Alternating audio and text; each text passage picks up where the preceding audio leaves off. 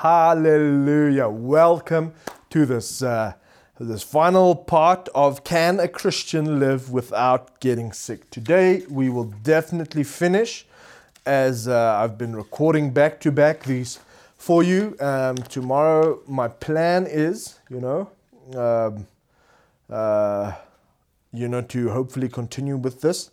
I might uh, have to wait a couple of days before, I can re- record the next ones as I have a lot to do. But these at least will keep uh, keeping posted for a couple of days as we've recorded three back to back, and that at least gives us three days to post. Hallelujah. I ended off yesterday with uh, the infilling of the Holy Spirit um, or the previous video, you know, the infilling of the Holy Spirit, uh, which is very important, very vital for your life. Uh, then, like as I explained, you know, when when we are filled with the Spirit, then we can, you know, by the Spirit, as He reveals to us the thoughts and the ways of God, we can think and live like God, essentially, like Jesus. Jesus was not, uh, uh, you know, just a Yes, he's our Savior, he's Lord of Lords, but when he came to earth, he modeled to us how a Christian should live. Jesus Christ's life is not the exception, it's the standard. That's the standard that we should live in, the standard of faith, the standard of power, you know, um, all these things. Uh, if you have more questions about that, feel free to ask. If there's necessary, I will do a more in depth te- teaching about the likeness of Christ, about the image of God in our lives at a later stage. If um, that's some if that's something that any of you need teaching on, I'm willing to do that. You know, it's uh, it's a very powerful subject. You know, when people start to realize, you know, what it means to be like Christ and the power of it. Let me take a sip of water before we get in. If you want, our first scripture today is the first John, uh, first John 4 verse 17. You can open there if you want to read with me. Hallelujah. 1 John 4 verse 17. Love has been perfected among us in this, that we may have boldness in the day of judgment, because as He is, so are we in this world. Hallelujah. That's a powerful, powerful scripture, right? I have some points here, but I want to give you one more scripture before we go to the points. Ephesians 2, verse 6 and raised us up together and made us to sit together in the heavenly places in Christ Jesus. Right? So the Bible says, because as He is, so are we in this world. Now, many times I use the scripture, you know, pertaining to sin. Um, which, which it is, but obviously the Bible says that you know that basically sin is the root of sickness, the root of poverty, the root of, of death, and, uh, you know, that's why now, you know, we can overcome these things. I'm not saying. I'm not saying this weird doctrines. I know a couple of years ago it was was rampant where people say, you know, by faith we can overcome death. That is not the truth. That is not biblical. The Bible says that it's appointed to every man to die once, and after that is judgment. And even though we have eternal life, life as we know it will come to an end at one stage or another. The Bible says that those that have died in Christ will rise first, and we will meet them those that are still alive in Christ when Jesus comes, we will meet them in the air as we go with Jesus, right? So, uh, um, some people will not die before Jesus comes back. That does not mean they will live eternal lives like some fictional stories on the markets nowadays. You know, you, you won't have eternal life in the sense of this life will not change. You know, even when Jesus comes, those that are still alive, and I believe it's very soon, might be in our generation. So I believe that we will see the coming of the Lord with our eyes Hallelujah. You know, so so those that see that their bodies will be perfected in an instant. Now, many people over the years have taken that perfected as a sense of, you know, in that time only will they be able to or set free from sin. That does not mean that. Jesus lived the Christian life on the earth. He lived free from sin, he lived free from sickness. When he died, he rose again in his perfected body. So your body will be perfected in an instant, and you mortality will put on immortality. That is what it means that you will be perfected. All right. So either way, um, sickness has its roots in sin. So now, as I said, I usually use the scripture in relation to sin, but it, it counts for sickness and poverty as well. The Bible says, Because as he is, so are we in this world. So, not so are we one day when we come to heaven, not so are we in 10 years from now. It says, uh, uh, uh, uh because as he is, so are we. So are we. So are we in this world. That means it's present tense. So are we. Right now, we are like him. Again, the five steps of faith applies to this. You hear it, you need to believe it, uh, you need to confess it, and then you need to act it out and receive it right? That's that's how it works. That's how it works. If you're struggling with sin, struggling with sickness, work on these scriptures, confess these scriptures, you know, and, and then you will you will you will you will see it in your life. I have not been sick for a very long time in my life. Um, you know, I've had no flu. On school, I used to have flu like every second week almost. You know, I used to be, I wouldn't say a sickly child. I'll get to another point right now. but, you know, I used to get sick a lot right? Until one day I had a revelation of that, and I haven't been sick in a very long time, and I will not get sick. You know, I, I won't have any other sickness or this or that or that. You know, um, uh, recently I had food poisoning. You know, uh, that's a bit of a difference, uh, different thing, but still my faith helped me out. You know, I didn't go to the doctor, I didn't go to the hospital. You know, I was in another country, uh, and I just confessed the scripture. You know, I kept confessing that by faith you know, by his stripes I was healed. And guess what? The next morning I was better. I was still weak because I had lost a lot of bodily fluids. You know, um, that might be a bit too much information for you. I'm sorry about that. But anyway, you know, I, I that next day, you know, I started eating, I started drinking stuff and what, and I was fine. I was perfectly fine. You know, and that's the power of God, right? So we are like Christ is so are we in this world. And where is he? He is seated in heavenly places. Right? So now think of Jesus in, in heaven. Can you imagine, imagine, even on this earth, Jesus canceling his trip because he had a sore throat? Can you imagine that? You cannot. Can you imagine Jesus having flu? Can you imagine Jesus having cancer? Can you imagine Jesus having corona? Can you imagine Jesus having depression, TB, a hernia? Can you imagine Jesus committing sin? Can you imagine Jesus sitting there and not know where he's going to pay for his next meal? No. As he is, so are we. None of these things are the will of God, right? No sickness, no sickness is the will of God. Um, I want to say the sickness has life. Think of a virus. A virus is not poison. You know, there's there's difference. The Bible says, for example, you know, you shall drink poison and it shall not harm you. But there's a difference between a poison and a, and a virus. A poison is a substance that your body does not know how to metabolate. So it cannot digest it and it affects your body. You know, in, in some places, you know, it, it, it, it affects your organs and your organs start shutting down. That's what a poison is.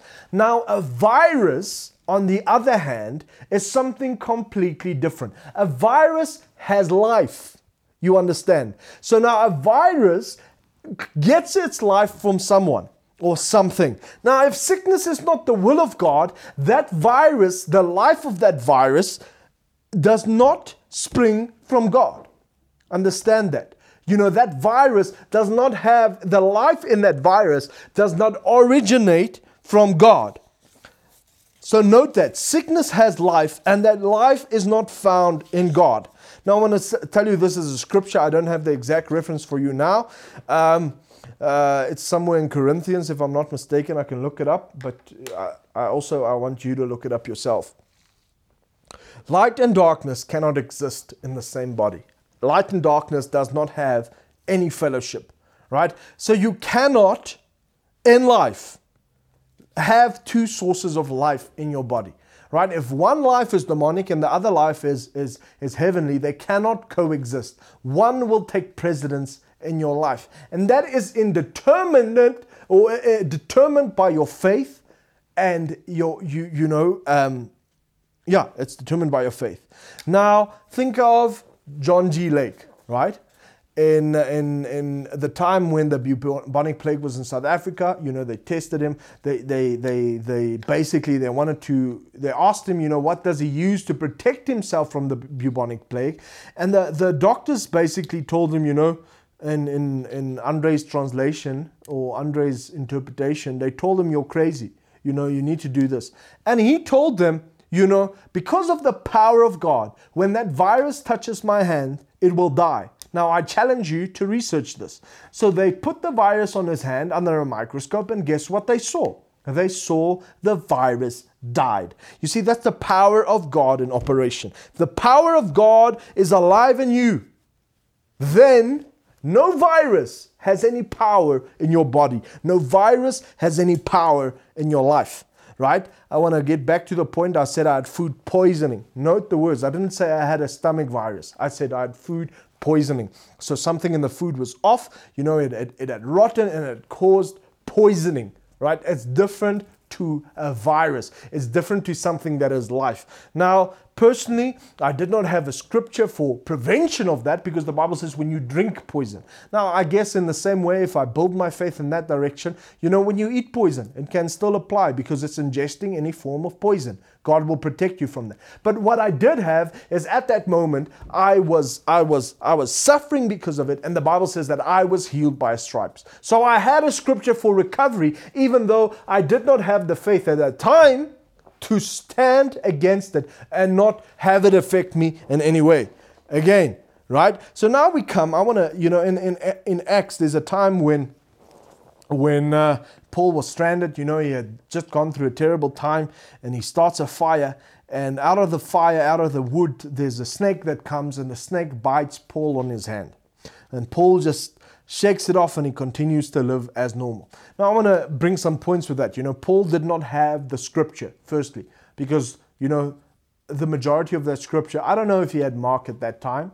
Um, you know, I don't know. I doubt it. He might have because he knew Mark. Um, but he didn't have the Bible compiled as such. You know, the letters were co- uh, commonly widespread in the early church. You know, people had access to them, they could hear them read publicly, you know, they can read them and all these things. But it wasn't as convenient as today, where everybody could have their own personal copy of the Bible, of the whole Bible, and everybody could have, you know, all the versions of the Bible on their phone. You know, it wasn't like that. So, so Paul, you know, didn't have the majority of the scriptures we have today because also a majority of the scriptures that, that exist today from the New Testament, Paul wrote. So here Paul is, you know, he gets bitten by a serpent. He's not nervous. He shakes the serpent off and he goes and sits down and enjoys his day.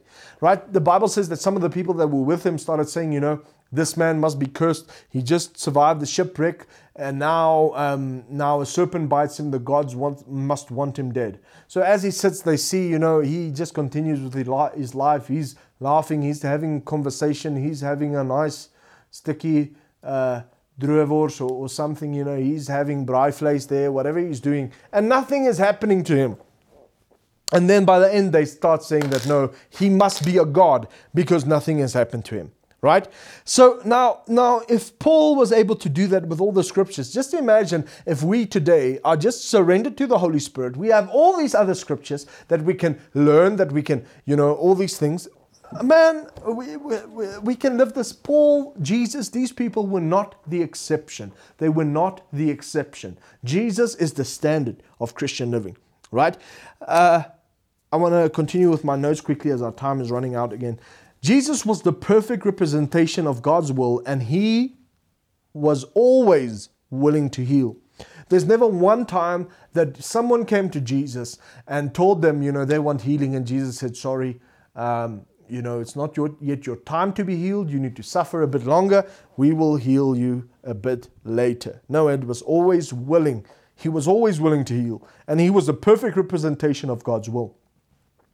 That's how we can clearly determine that no sickness is the will of God. And it's never God's will to not heal someone and to not have someone walk in the health of God. Hallelujah. We see that even he even wanted to heal the Pharisees in Luke 5:17. Now Luke 5 is where some of the people come, you know, they break through the roof and they they lower their their their friend through the roof that Jesus will heal him. Now, in that in that portion of scripture, Luke 5:17 exactly, you know, Jesus uh, the Bible says that the power of God was present to heal them the Pharisees and the, the teachers of the law. Now, these people were there to try and catch Jesus out and to persecute him. And even for them, the power of God was there to heal them. But because their hearts had been closed and hard hearted, they could not receive the healing of God for their lives. As my pastor have said, you know, that makes it think, that make, makes him think that they were sick because the power of God was there to heal him. You know, there's a, uh, in the Bible, it talks about the, the woman with the issue of blood. And in the Passion Translation, it renders it this way it says, He felt the power that always surged around him, drawn through him to heal. So you see, the power of God is always available to heal you. It's, you know, if you will position yourself through faith in a place that you can receive it. Hallelujah. And then I wrote here, there is hope for you, religious folk. You people that persecute healing, that persecute this, you know. Uh, I've been called many things the last couple of days where when I just laugh, you know, it's really funny. People say, you know, this is the highest level of stupidity when they share some of my posts. Well, not like in the in the in the in the minority, you know, a lot of people, you know, are very very glad, you know, the statements that I made um, you know, by the Holy Spirit, really encouraged them. You know, it lifted them up. We give glory to God. You know that that He could He could pick you up where you are in that place and give you courage, give you hope, so that you can be the light. You know, um, so so even those that have a problem with some of the biblical things I'm teaching, there's hope for you. God will heal you. His power is present to heal you. If you can just you know remove your hard heart and turn to Jesus you know, be open to the truth, then you will see God do great things in your life. All right. So I want to I want to read here. It says Jesus was always willing and able and he still is. He's always willing to heal you. He's always able to heal you.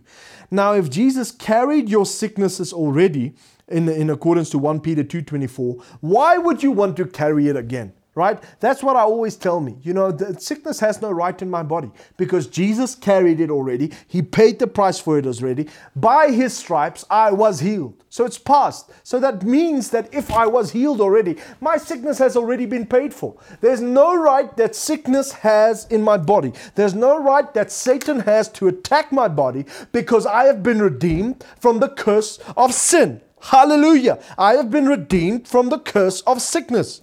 Hallelujah. Now, I wrote it, you know, I know some people like being sick because they want attention. You know, this, this might offend you, uh, but it's the truth. A lot of people like being sick um, because they want attention. That's, that's why I told you earlier that I was sick every second week when I was in school because I like the benefits of being sick. You know, I was, I was not always born again. I was not always serving the Lord. I was, I was quite a, a difficult child when I was in school. And in school days, you know, I would fake being sick so I could stay home all day and play video games, you know, or do something else, you know, but when I'm supposed to be in school. So that cultured an attitude in me that I liked being sick because when I was sick, you know, my, I was I would be nurtured, you know, I would get food in bed, I would, you know, maybe get a snack when when uh, you know my parents come from home, or come from work or whatever, you know, there, there was nice benefits to being sick, and that gave me this like liking because of the, the, the, the, the attention that it comes with. So that's something I had to overcome in my own life.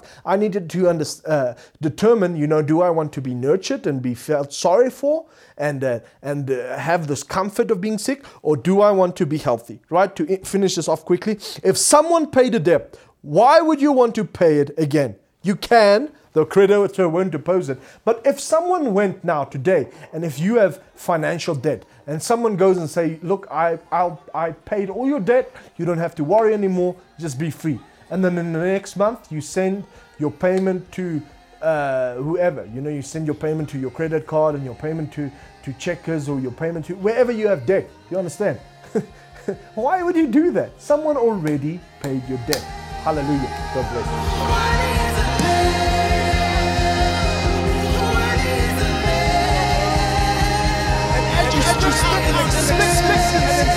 God, God will meet you.